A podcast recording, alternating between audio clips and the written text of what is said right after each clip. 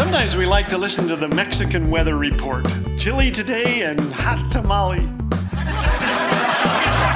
Thanks for joining us today. You're listening to Laugh Again with Phil Callaway. I live on the western Canadian prairies, not far from the majestic Rocky Mountains. About 112 times per year, I ask my wife, Why do we live here again? Then I wait 15 minutes and find out why. This is a land of stark contrasts. A good summer heat wave can fry eggs on your forehead. In the winter, it can be as cold as an Arctic kiss. But the winters are more bearable because of a phenomenon called the Chinook. The word Chinook is from the indigenous Blackfoot word meaning migraine headache, I think. Actually, it means snow eater, which is pretty accurate.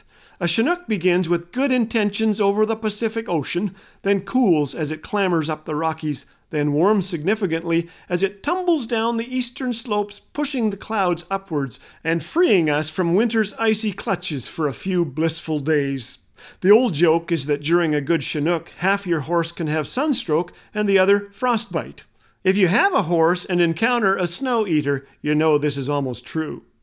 On January 10, 1962, in Pincher Creek, Alberta, a historic Chinook blew through town, and in one hour, the temperature rose from a frigid minus 19 Celsius to a balmy 22.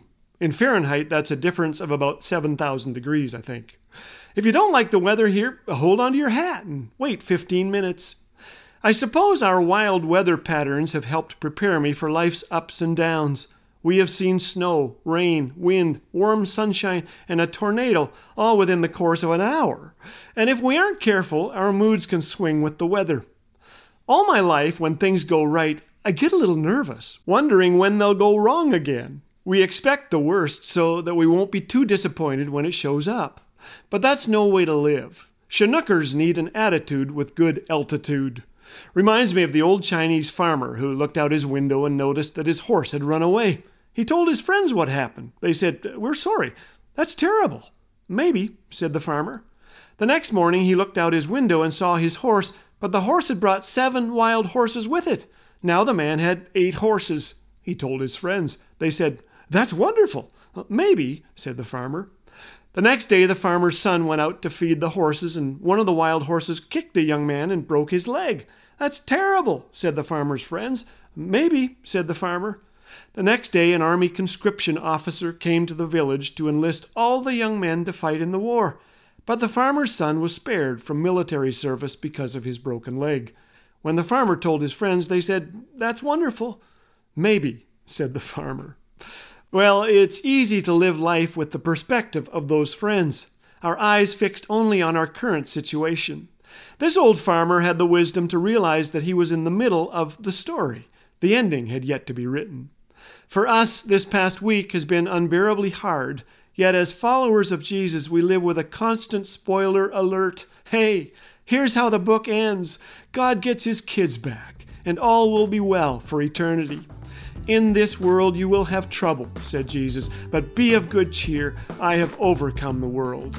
Today, we live with hope. Hope isn't blind to current realities, but it recognizes that hard things are never final things, and that God has promised to never leave us. And so, I plan to remind myself of this when I experience a late blizzard or a January heat wave. I'll remind myself just wait 15 minutes. The best is yet to come.